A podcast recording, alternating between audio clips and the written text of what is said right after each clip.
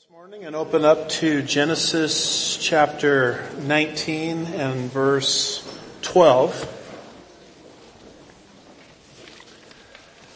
Uh, the title of our message this morning is Grace Through Judgment. Grace through judgment. God's grace is so manifold that even when He judges, you can see His grace.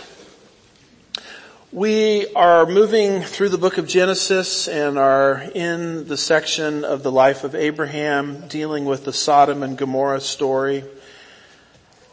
Having seen the angel's arrival in Sodom last week, verses one through eleven. And now this morning we move into verses twelve through twenty-two, where we see Lot's rescue. This is actually Lot's third rescue. This guy needed a lot of help. Um, he was rescued in Genesis fourteen. He was rescued last week in our story there by the angels from the mob. And now he's about to be rescued a third time from the wrath of God before it hits this wicked city called Sodom and Gomorrah. Here is the outline that we're going to seek to work through today as we look at these verses. The first thing we see is an angelic prediction. And there's an exhortation here, and the reason for the exhortation, as the angels are exhorting Lot. Notice, if you will, Genesis nineteen, notice, if you will, verse twelve. It says, then the two men, that would be two angels. You see that back in verse one. The two men said to Lot, whom else do you have here? A son-in-law, your sons and your daughters, and whomever you have in the city, bring them out of this place. We've talked about before that within Lot's household, including Lot, there were ten individuals. And that's why when Lot was interceding over the wicked city of Sodom and Gomorrah in the prior chapter, when the number got down to ten, Lord, will you spare the righteous, or will you spare the city if you can find ten righteous there? That's why Lot stopped at ten. Ten uh, in his in his household when you total the numbers. So the angel says, Lot, get your household of ten, including yourself, and get out of this city. And the reason for that is given in verse thirteen. It's actually a per- predictive prophecy. For we, that's the angels, are about to destroy this place, because their outcry has become so great before the Lord that the Lord has sent us to destroy it. The interesting thing about your Bible is it contains many, many short-term predictions. One of them that we've seen that hasn't happened yet is the birth of Isaac. That is going to come into existence in Genesis twenty-one, although that's been predicted. And here's another one. The cities of the plain, including Sodom and Gomorrah. Five cities are about to be wiped out cataclysmically because of God's judgment. This is one of the reasons I recommend books like this, Every Prophecy of the Bible by Doctor John Walvoord. He goes through every prediction of the Bible, short-term and long-term. And he demonstrates in the book that God means what He says and says what He means. Everything He predicts happens. And that gives us further trust in the prophecies from our time period yet to come. You'll notice that it's the angels that are going to do the destroying here. Very similar to the book of Revelation, where God brings forth, or will bring forth on the earth, the seal judgments, the trumpet judgments, and the golden bowls of wrath judgment. It's the angels that pour out those judgments in Revelation sixteen. It's the angels that blow those trumpets in Revelation eight and nine. And so God, many times when He makes a command for destruction, He'll delegate the task to the angels. And here these two angels are given the God-ordained task of destroying this, these cities on the plain. Five cities total. Why the destruction? Because it says there in verse thirteen, the outcry or their outcry has become great before the Lord. As we live in a society that's trying to normalize perversity, it's important to understand that God has standards. And when His standards are routinely violated over and over again, yes, there's a window of grace. But eventually, God doesn't tolerate the destruction of His sexual blueprint. And judgment comes to a nation. Uh, it comes to a world. The things that the inhabitants of Sodom were doing here, as we saw last week, there's no way to describe them except wicked. And the outcry of all of this came before the Lord. Even Lot himself, back in Genesis nineteen verse seven, told that crowd outside of his house, "You're acting wickedly." Back in Genesis thirteen verse thirteen, it says, "Now the men of Sodom were wicked, exceedingly sinners." Genesis eighteen twenty says, "The Lord said, the outcry of Sodom and Gomorrah is indeed great, and their sin is exceedingly grave." People can normalize whatever they want to normalize and mainstream whatever they want to mainstream. But the truth of the matter is, as far as God is concerned, right is right and wrong is wrong. And you say, "Well, gee, Pastor, you sure have a narrow way of thinking." The truth of the Bible is the, Bi- the truth of the matter is the Bible is narrow. Uh, Jesus himself said that. Broad is the road that leads to destruction. Many there are that go that way. N- narrow is the road that leads to life. Few are they which find it. One of the things I so appreciate about the Bible is it's black and white. Of course, there's problem passages that are sometimes debated, but the overall message of the Bible is completely clear to anybody that will take the time to read it. There's good and evil. There's God and Satan. There's angels and demons. There's wheat and tares. There's sheep and goats. And how refreshing it is to come into God's Word and to see a standard in a world in which we live, in which the standards are being erased. If you have any doubt that homosexuality is a perversion, I would challenge you to look up the verses there on the screen, the Bible and homosexuality. Read the writings of the Apostle Paul, where he promotes heterosexuality and condemns homosexuality. Does God love the homosexual? Of course He does. Loves all of us. And all of us are sinners. But God never condones the behavior. Never. And the behavior here had gotten so uh, out of hand that now God himself had, has become triggered. You know, we talked today about people, you know, they get triggered over something. You make a statement, "Oh, that triggered so-and-so." Ask yourself a question, what triggers God? Is rampant, unrepentant sin. And eventually, man can go so far in his rebellion against God that he even exhausts the patience of God himself. And judgment comes. And that's what's about to happen to five cities. And so the angels warn Lot, "It's time for you, ten total, to get out, because it's judgment day."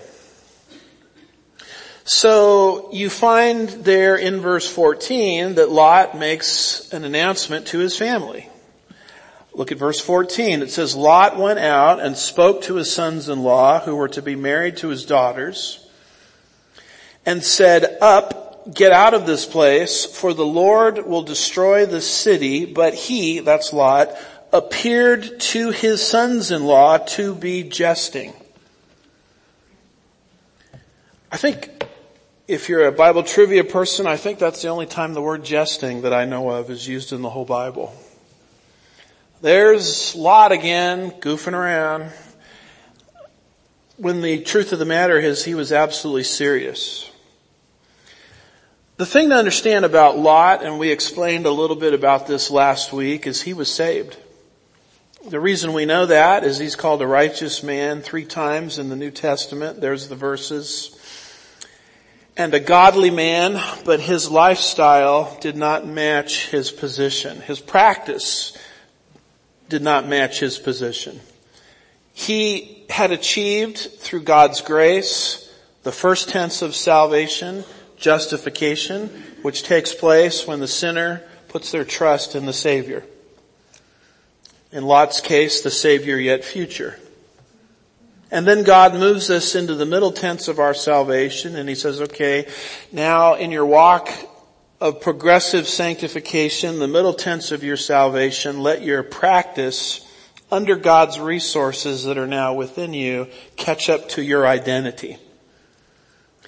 And Lot had failed terribly in this regard, and yet he was saved. He was saved because he, like all saved people, are kept in the double grip of grace. John ten, verses twenty-seven through twenty-nine. It's grace that gets us in the door. It's grace that keeps us in the door. We are in the Son's hand, and we are also in the Father's hand, and nothing can take us out. So we teach very boldly here, once saved, always saved. Eternal security. And there are many churches that will not clearly teach this. And the reason they will not teach this is they are afraid that if that doctrine gets out of the barn, then people will take advantage of it. They'll live a godless life saying, well, I've got my fire insurance paid up. I'm going to heaven. What is it? It doesn't matter how I live. Lot, I think, was in that category.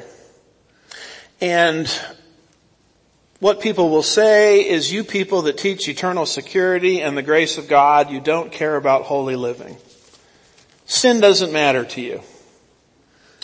I got so tired of hearing that that I made a list of losses that you experience as a Christian when you move back into sin. You don't lose your salvation, but you lose a lot of temporal benefits. In fact, I got so going on this that I made a parallel list there. I couldn't stop making a list. I made two lists. I mean, just look at the life of David. Look at the losses he experienced. Although, when he died, after committing a, adultery and murder, he went to heaven. And one of the things on my list is a loss of testimony. See, if you're not living as a Christian, you're still a Christian, you're still going to heaven, but your credibility disappears. That's, Lot had no credibility with his own family. Because he got spiritual, he wanted to talk about spiritual things. I think he was very sincere. He believed that God's destruction was coming. He announced it to his relatives, and they thought he was just kidding around. How do you, how do you take a guy seriously whose lifestyle doesn't match his profession? So Lot lost his credibility. And there are many things you will lose as a Christian by wandering back into sin, although you're kept by the grace of God and your arrival in heaven is secure. I would say this was a pretty serious consequence because Lot lost his two married daughters and their sons, or and their husbands, I should say. Because they did not heed Lot's warning, because they couldn't take Lot seriously, and they were swept away into judgment. Loss of four family members because of habitual sin in Lot's life. This is why I grow very tired of the accusation that once saved, always saved doctrine promotes loose living. You, you guys don't care about sin. You don't care about holy living. Just because I'm not threatening you with, with hell every single week doesn't mean you won't experience, we won't experience tremendous losses in life. Things that God wanted to do in and through us but couldn't because of habitual sin. So after this announcement, we have an angelic exhortation. You see it there in verse fifteen. It says, when morning dawned, the angels urged Lot, saying, up, take your wife and your two daughters who are here, or you will be swept away in the punishment of the city. Notice it says when the morning dawned. That fits very nicely with verse one, where this whole scene with the mob surrounding his house took place at evening. Verse four said it took place before they went to bed, and now it's morning. And God, through this angel, again says, get out of here, because this city is about to be destroyed, along with four other cities. Why did God work so hard to get Lot out?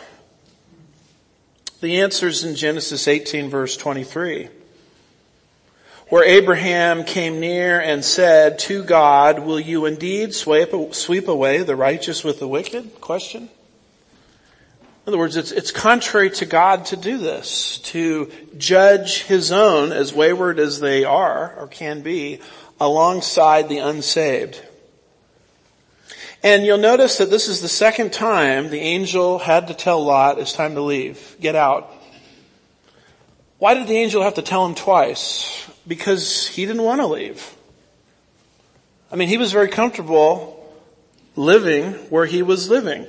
Why is that? Well, the next verse tells you. Verse sixteen. Where now we have not just an angelic exhortation, we have angelic enforcement. I'm going to yank you out of here whether you want to go or not. But Lot was uninterested initially, because it says at the beginning of verse sixteen, but he, that's Lot, hesitated. Lot had become infatuated with the world system in Sodom and Gomorrah. He, he didn't want to leave. And this is how the world system works. First John two, verses fifteen through seventeen says, do not love the world nor the things in the world. If anyone loves the world, the love of the Father is not in him. For all that is in the world, the lust of the flesh, the lust of the eyes, and the boastful pride of life is not from the Father, but is from the world. The world is passing away, and also its lusts, but the one who does the will of God lives forever.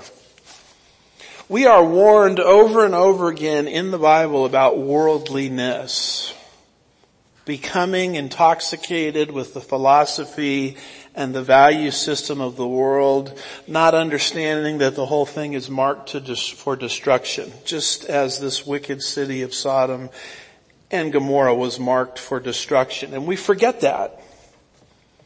And many times we march, even as believers, in our backslidden state, according to the drumbeat of the world. There was a man in Paul's ministry that did this. His name was Demas.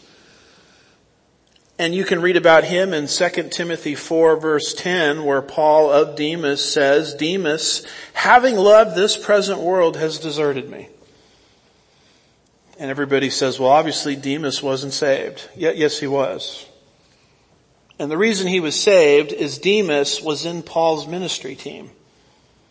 And there's absolutely no way the Apostle Paul would put someone in his ministry team whose salvation was in doubt. Lot, as I've showed you from Second Peter two, seven through nine, was saved. But he was about to experience many losses.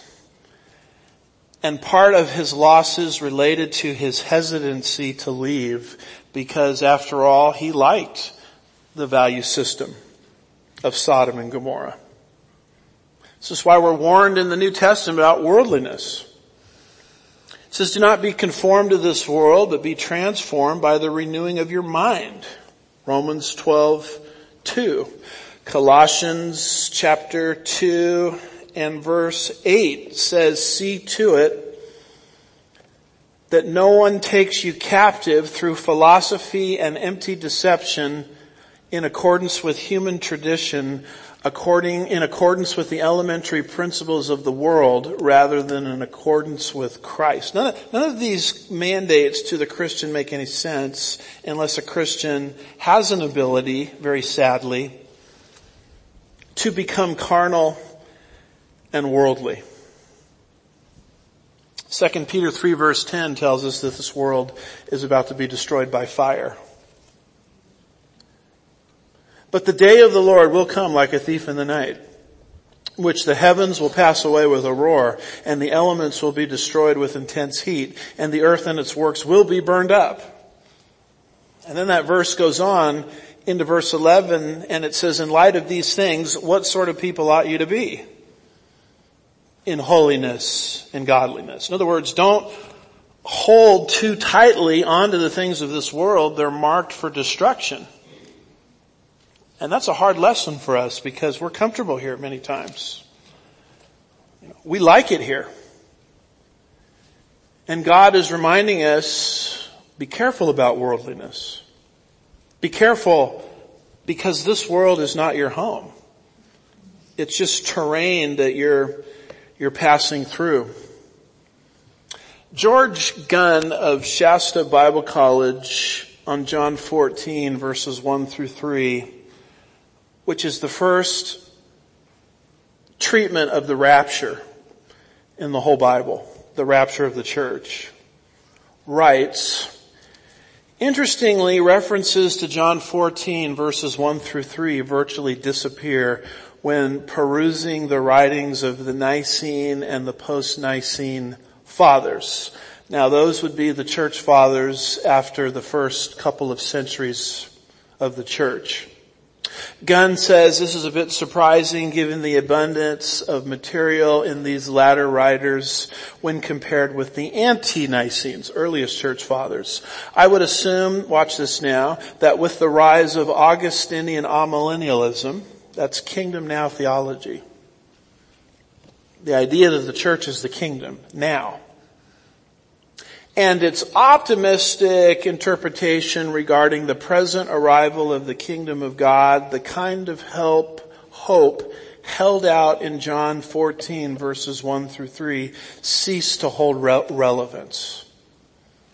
As church history progressed and as the church sort of married the systems of this world and the systems of this world married the church, and the church started to believe that it was actually in the kingdom and bringing in the kingdom. Why, why would you care about a rescue operation by Jesus in the rapture to take you out of the world? I mean, this world is our home, you would think.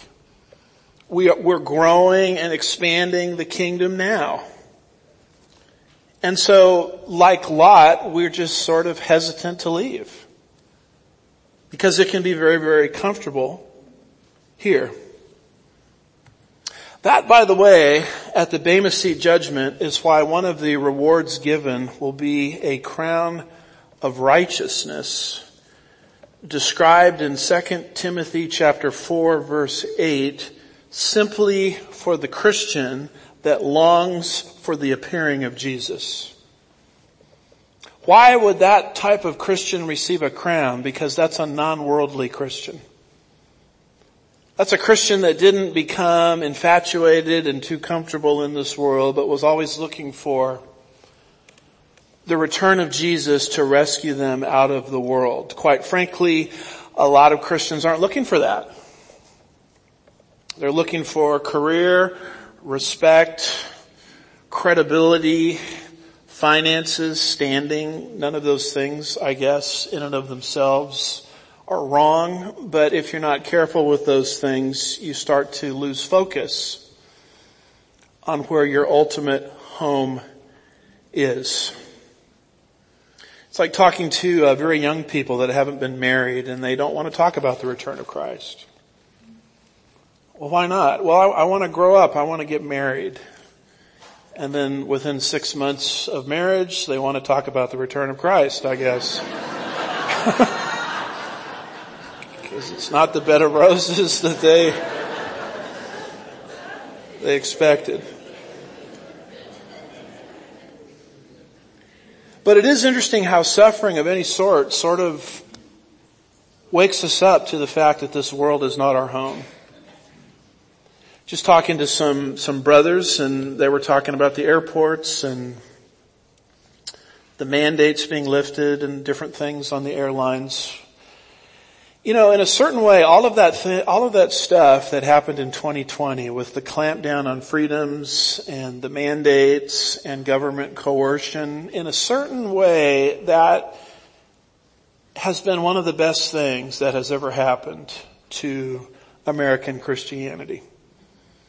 In fact, our own ministry here uh, grew in every category you can think of: online, attendance, finances. It grew substantially during that time period. Why is that? Because when everything is going too well, you you just stop thinking about spiritual things. You stop thinking about eternal things. But a little bit of suffering, and this was somewhat minor, I would think, compared to what other Christians in other parts of the world are now experiencing. A little bit of suffering just sort of has a way of reminding us that, you know what, this world is not what it's cracked up to be. It's on its way out. And the moment God regenerated you, He gave you a new citizenship. Paul, does he not say in the book of Philippians, our citizenship is where? It's in heaven. Easy to lose sight of that. Lot, Lot as a saved person, lost sight of that. Verse sixteen, but he hesitated. So the men seized his hand, and the hand of his wife, and the hands of his two daughters, for the compassion of the Lord was upon him, and they brought him out and put him outside the city. The word that jumps right off the page at me when I read this is compassion. I wouldn't expect to find that in this chapter. That's detailing destruction that's about to come to five cities of the plain. But, but there it is. And I would challenge you to do this. Whenever you read in the Bible about destruction, look for the compassion of God. That'll be there too. And sometimes it's easy to develop a distorted view of God. We just focus on grace but never judgment. Or we just focus on judgment but never grace. And in every judgment passage I can think of in the Bible, both are coming together simultaneously. Do you realize that the greatest spiritual awakening that will ever hit planet Earth will be in the tribulation period itself, where an innumerable multitude will be saved? Yeah, but Pastor, the book, the book of Revelation, that's about judgment and destruction. Yes, it is, but that's not all it's about. It's about the handiwork and the grace and the compassion of God. And boy, Lot, having been rescued now a third time, even in his wayward state, certainly illustrates the compassion of God. I mean, look at the verbs. It says they, they, they, they, they brought him out. They, they put him out of the city. They seized his hand and the hand of his wife. And now that Lot is out of the city, he gets some new instructions from the angel. Look at verse, uh, the angels, look at verse seventeen. When they had brought them outside. It's interesting that he doesn't get new spiritual sight until he is separated from his former life.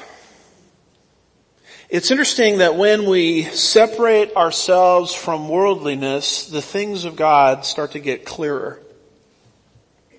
Second Corinthians chapter six and verse seventeen says, come out from their midst and be separate. We had here at the church uh, Camp Sunday uh, a few weeks ago, all the different Christian camps that were here. I'm, I'm a big fan of Christian camps because there's something about getting away from normal life, sort of getting outside of your routine, getting out where you can actually see the stars at night, hearing the Word of God taught, worship songs. It's just the clarity that God can give a person because they're separated. separated from the mundane, separated from the worldly. And so it is interesting that once Lot achieves, by God's grace, a certain location, he gets further instructions. And so what were those instructions? He's told to do four things. It's all there in verse seventeen. When they had brought them outside, one said, "Escape for your life. Do not look behind you. And do not stay anywhere in the valley. Escape to the mountains, or you will be swept away." Fourfold instruction here. Number one, escape. Because cataclysm is coming. And once the cataclysm comes, you're not going to have an opportunity to get out. That, by the way, is the same reason the book of Revelation is set up the way that it is. It will use words in the book of Revelation like shortly or quickly, near or at hand, about to or on the point of. In other words, when the events of the book of Revelation start to happen, they're going to happen with such velocity that you're not going to have time to get right with God. So if you're going to get right with God, you better do it now on the front end before these judgments hit. So he is told, number one, to escape. Number two, he's told to not look back. Of course, uh, his wife will not heed that advice later on in the chapter. That's why we say his life, his wife was assaulted, so to speak. And you can blame that joke on my wife. I got it from her. But it's kind of interesting. He's told not to look. And the Bible over and over again warns us about what we're looking at, what we're allowing into the arena of the mind. Jesus said in the Sermon on the Mount, Matthew six, twenty-two and twenty-three, "The eye is the lamp of the body. So then if your eye is clear, your whole body will be full of light. But if your eye is bad, your whole body will be full of darkness. If then the light that is in you is darkness, how great is that darkness?" Is there darkness in your soul? Is there darkness in your life? Well, what are you looking at? What, what are you studying? Uh, what, what are you allowing into the arena of the mind by way of meditation? It starts with the with the mind. So don't, don't even look back, he's told. And there in verse seventeen, he's also told to get out of the valley. Why the valley? Because the valley is the location of those five cities. Uh, here's a, a better picture of it, perhaps. There's a little bit of debate on what side of the Dead Sea Sodom and Gomorrah is on. This would be a traditional view here, but it's not just Sodom and Gomorrah that's going to be destroyed. It's, it's Zoar, Admah, and Zeboim. And you'll find those cities of the plain, five of them total, mentioned in Genesis fourteen verse two and Genesis chapter fourteen and verse eight. You better get out of this whole valley, because these five cities are about to be destroyed because of their wickedness. Their, their wickedness has finally raised to the level where God himself is triggered. And he's going to do something about it. His grace is about to be eclipsed by his justice. And his justice is about to come. The fourth thing he's told to do is flee to the mountain, or the mountains. Arnold Fruchtenbaum writes, they are, they are to escape to the mountain, which will serve as the area of safety. He says the definite article "the" used with mountain probably refers to the mountains of the Transjordan where the descendants settled. So it would be basically uh, east of the Jordan River in modern day Jordan. And that probably is the mountain that he is, uh, he's referring to. This command to flee to the mountains, you know, that's going to be issued again in the tribulation to the Jews. that watch their temple desecrated. They're given specific instructions by the Lord at the midpoint of the tribulation. Once their temple is desecrated, Jesus says, then those who are in Judea must flee to the mountains. But pray that your flight will not be on the winter or on a Sabbath. These are not instructions for the church. These are instructions for Israel in the tribulation that see their temple desecrated midway through the tribulation. And so Lot being told to flee to the mountain is sort of a prefigurement, if you will, a type, if you will, of a future command that the Lord will give to the nation of Israel. So we have the location, we have the instructions, and then we have the reason for the instructions. The reason for the instructions is right at the end of verse seventeen, or you will be swept away. We have a, a tendency to look at God as some kind of cosmic killjoy. I mean, every time God is saying don't do something or stay away from something, He's trying to ruin our lives and make us unhappy. Nothing could be further from the truth. The commands of God are given for our benefit. Deuteronomy ten and verse thirteen, it says, to keep the Lord's commandments and His statutes, which I am giving you today for your own good.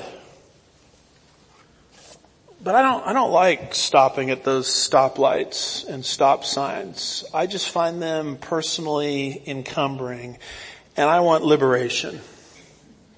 Well, how's that story going to end? Those rules are there for our benefit. You know, we're living in a culture that basically says God has nothing to say about gender.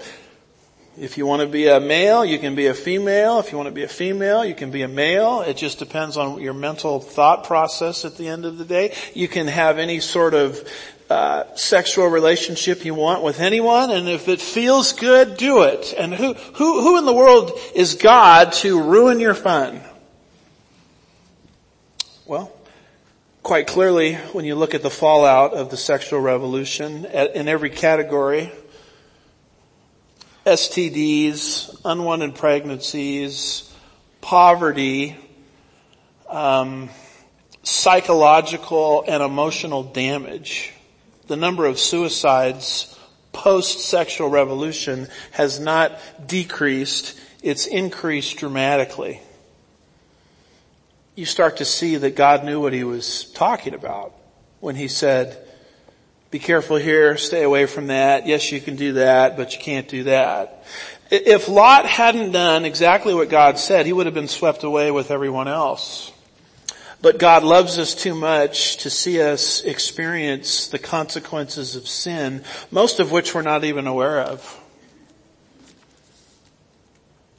And God says, live, live, live your life the way I would have you live it, so that your days upon the earth may be long and prosperous and fruitful. But that can't happen as long as you're inventing your own reality. We move away from the angelic instruction to Lot now makes a request. And here comes the power of intercessory prayer. We've got a protest. Verse eighteen, but Lot said to them, that's the angels, oh no, my lords. So he knew that these cities were going to be wiped out, and he, he didn't like it, as you could imagine. And he gives the reasons in verse nine. Basically, there's two reasons why he says what he says. Not verse nine, verse nineteen. Now behold, your servant has found favor in your sight, and you have magnified your loving kindness, which you have shown me by saving my life. You'll notice that Lot appeals to the loving kindness of God. You know, we mentioned, what was it, verse sixteen, compassion. Now you move to verse nineteen, loving kindness. I'll be completely honest with you. As I was making my way through this passage, preparing for today, I didn't expect to see these words in this passage. I expected to see all wrath, all judgment, easy to develop a distorted view of God. You have to see both His holiness and His grace. Lot makes an appeal to that. He wants to be saved. You see the word there. Uh, verse nineteen, now behold, your servant has found loving kindness, and you have magnified your loving kindness, which you have shown by saving my life. Well, pastor, if he was already saved, why does he say he's happy he's saved again when God does this for him? Well, the word save is pretty broad in the Bible. Most of the time when we use the word save as Christ, evangelical Christians, we're talking about trusting in Christ and not going to hell. That's being saved in a certain most important sense, but there's other salvations in the Bible. Hebrews eleven verse seven says Noah was saved by preparing an ark. It says, by faith, Noah, being warned by God about things not yet seen, in reverence prepared an ark for the salvation of his whole household. Do you mean Noah was saved by works? Noah was saved by building an ark? No. In this context, he was saved from water. Philippians one verse nineteen, Paul uses that word save. He says, for I know that this will turn out for my deliverance, Greek word for save, through your prayers and provision of the Spirit of Jesus Christ. There he's talking about being saved from his Roman confinement. You know, the great thing about the Lord is, yes, when you trust in Christ for salvation, your soul is saved. But as you walk with the Lord, what you'll start seeing is, I need to be saved from a lot of other stuff too, Lord. I need to be saved from the flood. I need to be saved from prison. Hopefully that's not your circumstances. Uh, I've got a lot of problems in my life. I need to be protected from these other temporal things as well. And what you'll discover is the God that brought you to saving faith in Christ is in the saving business. I mean, He'll keep saving you. As you walk through the particulars in the valleys of life. Lot also appeals to his inability. It's at the end of verse nineteen. Now behold, your servant has found favor in your sight, and you have magnified your loving kindness, which you have shown to me by saving my life. But I cannot escape to the mountains, for the disaster will overtake me, and I will die. Lord, if you make me go all the way to Jordan, into that mountain chain or that mountain, I'm going to lose my life there. Here's what's interesting is if you drop down to verse thirty, you know what you discover? Lot made it to those mountains anyway. That's where he commits, tragically, incest with his two daughters. Uh, more on that in subsequent studies. But Lot is basically saying, I will die unprotected in the mountains you want me to go to. And so he came to God with his weakness. And when you come to God in prayer, come to Him with your weaknesses. God wants that. Romans eight and verse twenty-six says, in the same way the Spirit also helps us in our weaknesses. Anybody feeling weak? Isn't it wonderful that the Spirit helps us in our weaknesses? Hebrews four verse sixteen says, therefore let us... Let us draw near with confidence to the throne of grace. Aren't you glad that when we're praying, it's a throne of grace? So that we may receive mercy and find grace to help us in time of what? Need. There's nothing wrong with coming to God saying, I've got needs. I've got weaknesses. And God is in the habit of bestowing grace. Because grace is only needed in someone's life that needs it. A life preserver only makes sense if you figure out you're drowning. And the problem is most of us half the time don't realize we're drowning. I mean, we're drowning spiritually without Jesus. And then as we walk through this life with Jesus, in Christianity, you're in circumstances that are a little different, but you're still drowning. temporal problems. And so the God that brought your soul to saving faith will help you in those temporal problems. This is what Lot, even in his carnal state, is experiencing here. So Lot, very boldly, verse twenty, makes a request. And he says, now behold, this town is near enough to flee to, and it is small. Please let me escape there. Is it not small, that my life may be saved? You notice he mentions small or little two times there in verse twenty. And what's he saying? Lord, if I, if I go to the mountains in Jordan, I don't know what's going to happen to me. So, so let me go to one of the tiny cities of the five that you have marked for destruction, and let me find refuge in that city. In other words, he's preparing not only, or he's praying not only for his successful trip to that little city, he's also praying that one of the five cities will be spared. Arnold Fruchtenbaum says, then came the request in verse twenty. Behold now, this city is near to flee unto, and it is a little one. Oh, let me escape thither. Is it not a little one? Fruchtenbaum says, Lot emphasized little one twice. In other words, this town was so little compared to the other four that perhaps God could leave this one alone and flee to that one, so Lot's soul shall live. And in, in a chapter on judgment, I, I would not expect God to answer a prayer request like this.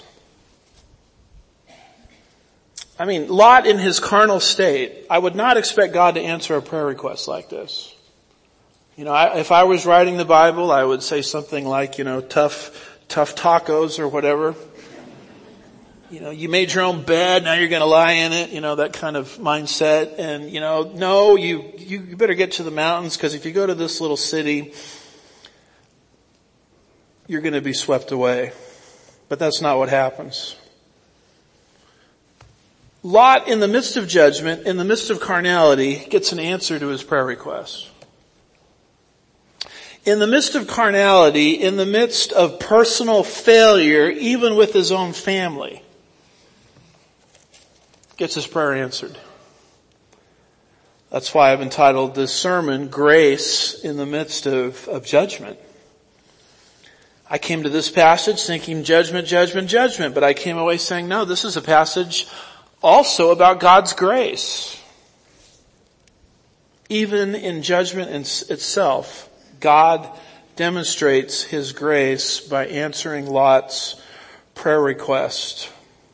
Verse twenty-one, the request is granted. He says in verse twenty-one, he said to him, behold, I will grant you this request, also not to overthrow the city of which you have spoken. Number one, you don't have to go to the mountains. You can go to the little city. Number two, I'm going to spare the city. We have totally underestimated the power of prayer. James uh, chapter five and verse sixteen says, the effective prayer of a righteous man can accomplish much. But pastor, he wasn't righteous. He wasn't righteous practically, but he was righteous positionally. And God heard through this angel the request, and he granted it. The, the, the depth of the grace of God.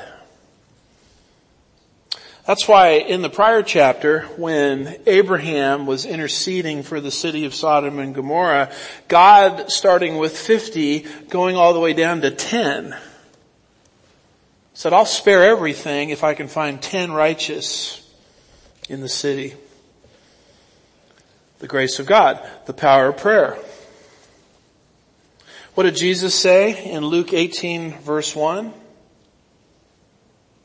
Now he was telling them a parable to show them at all times men ought to pray and not lose heart. Boy, we need to hear that. We ought to pray and not lose heart. It would be so easy for Lot in these circumstances just to become discouraged over his own life, his own circumstances, largely what he had brought on himself, the destruction of four members of his family. But he goes to prayer. And he receives something that the book of Hebrews, as we cited earlier, describes as grace in a time of need. And if this guy is qualified for that, and he's no role model of the spiritual life, why do we deceive ourselves into thinking, oh, God doesn't want to hear from me? I, I messed things up royally this week, this month, this year. God doesn't want to hear from me. That's a satanic deception. That's Satan trying to keep you away from God. God does want to hear. He does want us to pray. And with this angelic response comes some new instructions. You see that in Genesis nine nineteen, verse twenty-two, our last verse for today. Hurry, escape there. There is where this little city that God is going to spare, that originally was marked for destruction. One of the five that's going to receive grace. Hurry, escape there, the angel says, for I cannot do anything until you arrive there. Therefore the name of the town was called Zoar. Is that not an interesting verse? The angel doesn't say, I will not do anything to the remaining four cities until you arrive there. He says, I can't. My hands are tied until God's people are out of harm's way.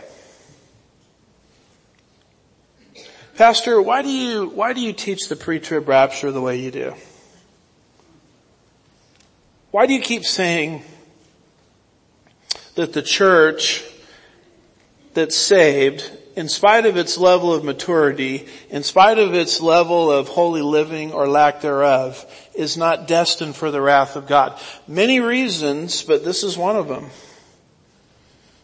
I call this symbolic parallels. Did not Jesus say in Matthew twenty-four thirty-seven, for the coming of the Son of Man will be just like the days of Noah? Did he not say in Luke seventeen, verse twenty-eight and verse thirty, for the coming of the Son of Man will be just like it was in the days of Lot. It will be just the same on the day that the Son of Man is revealed. If you want to understand the end, you have to understand two paradigms, two historical accounts, the days of Noah and the days of Lot. What do both have in common? In both cases, before judgment hit, God's people were taken out of harm's way. Enoch was taken to heaven in a rapture before the flood came. Genesis five verse twenty-four. And the flood waters never hit planet Earth until Noah and his family, eight in all, were safe in the ark. Genesis seven verses six and seven. And now we're seeing the exact same thing here. Even Lot, in his wicked and carnal and backslidden state, he himself, because he was positionally a child of God, had to be taken out of harm's way before judgment hit. That's why the angel says, I cannot do anything until you have been removed from here. As it was in the days of Noah, so shall it be. As it was in the days of Lot, so shall it be. If you want to understand the end, you have to look very carefully at those two judgments. And both of them have a common denominator. God's people removed before wrath hit. God's people removed before judgment hit. How, is not God the same yesterday, today, and forever? How in the world could he leave his blood-bought church on the earth when the horrors of the tribulation period hit planet Earth? It, it would violate this paradigm of symbolic parallels. You see there at the very end of verse twenty-two, this little city that Lot fled to, it says, therefore, the name of the city was called Zoar. Now that wasn't its original name. When you go back and you look at those five cities of the plain, the city we're talking about in Genesis fourteen verse two and verse eight was called Bela. The cities were Sodom, number one, Gomorrah, number two, Admah, number three, Zeboim, number four, and then number five was this little city called Bela that Lot wanted to flee to, and he effectively prayed that God would spare. And when this happened, God changed the name of Bela to Zoar. Names in the Bible are one of the most fascinating things you could study. Because when God changes a person's name, it's a revelation of their destiny. Simon was no longer called Simon, but Petros, meaning stone. Speaking of the stability that Peter would become. And he wasn't that at all when God gave him that new name, I can guarantee you that. God says to Abraham, I'm changing your name from Abram to Abraham, the father of many nations. On and on we could go about these different names. And this little city that received the grace of God was called Zoar. Why is that? Arnold Fruchtenbaum says, therefore the name of the city was called Zoar because it was at this point that the town's name became Zoar. In the Hebrew text, there is a play on words. The Hebrew word for little used is mitzar, and Zoar in Hebrew is Zoar. The original name of the city was Bela, thus Zoar became the only city of the five cities of the plain to survive the overthrow, and only because of Lot's intercession for Zoar. It was named Zoar because in Hebrew, that name sounds very similar to the Hebrew word small. Lot, when he interceded, interceded for that city, says, is it not small, verse twenty, twice. And so when God named, renamed it from Bela to Zoar, he named it after Lot's prayer request. I mean, isn't that an amazing thing that when you pray, God can spare your life, he can rearrange your life, he can spare a whole city, and he can give a city a whole new destiny named after your prayer request. I mean, it's, it's stunning to see the grace of God here. Which is a very logical transition into the gospel. Lot, had he not been saved, was destined to be swept away. Had it not been for angelic intervention, was destined to be swept away in judgment. And I'm here to tell you that this world is about to be, is about to experience judgment. That's the testimony of Scripture from Genesis to Revelation. I am not making any of this up. It comes right from this book. And God is willing to take people that are careening into judgment and to give them a chance to be spared from his wrath. Because Jesus, two thousand years ago, stepped out of eternity into time and absorbed the wrath of God in our place. That's what we commemorated at the Lord's table. Why did Jesus do this? Because he loved us too much to see us fall into the hands of a fiery and terrifying God. He stepped into the line of fire and absorbed the wrath of God in our place. It's called the penal vicarious, substitutionary death of Jesus. Christ's final words on the cross were, "It is finished," meaning there's nothing else for us to do to experience this grace other than to receive it as a gift. The world of religion will tell you that Jesus did ninety percent. You better kick in the remaining ten percent. God bought lunch. You better leave the tip. That's not what the Bible teaches. The Bible says it's done. It's complete. It is finished. Now receive it as a gift or you can't receive it. And the only way to receive a gift from God is by faith, which means to trust, to rely upon, to depend upon. The moment a person hears the message and in their hearts their trust rests by itself in Jesus Christ, just like that they're saved. But Pastor, you're not preaching the way they preach on T V. You're not calling for people to walk forward. You're not passing out cards. You're not talking about emotions. No, I'm not talking about any of that, because on this issue, the Bible doesn't talk about any of that stuff. It just gives you one condition. Either you believe or you don't. Either you receive it or you don't. And so our exhortation here at Sugarland Bible Church, our exhortation to anybody listening online, our exhortation to anyone that might be listening to this archive after the fact is to receive the free gift of God by faith alone. You don't have to join a church to do it. You don't have to walk an aisle to do it. You don't have to put up a hand for it. You don't have to fill out a card for it. You don't have to give money for it. You just trust in it.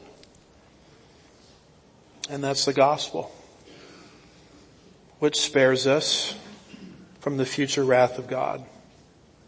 If it's something you need more explanation on, I'm available after the service. Shall we pray? Father, we're grateful for this uh, ancient story, historical account really of Lot's rescue. Help us to understand that we need to be rescued too.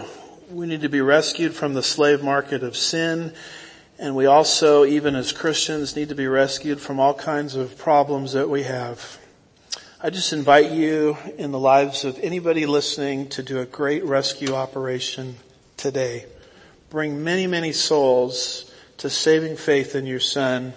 And as we walk with you this week, we invite you to continue to rescue your people as you did Lot from the transitory and difficult problems of living in the devil's world. We'll be careful to give you all the praise and the glory. We ask these things in Jesus' name, and God's people said.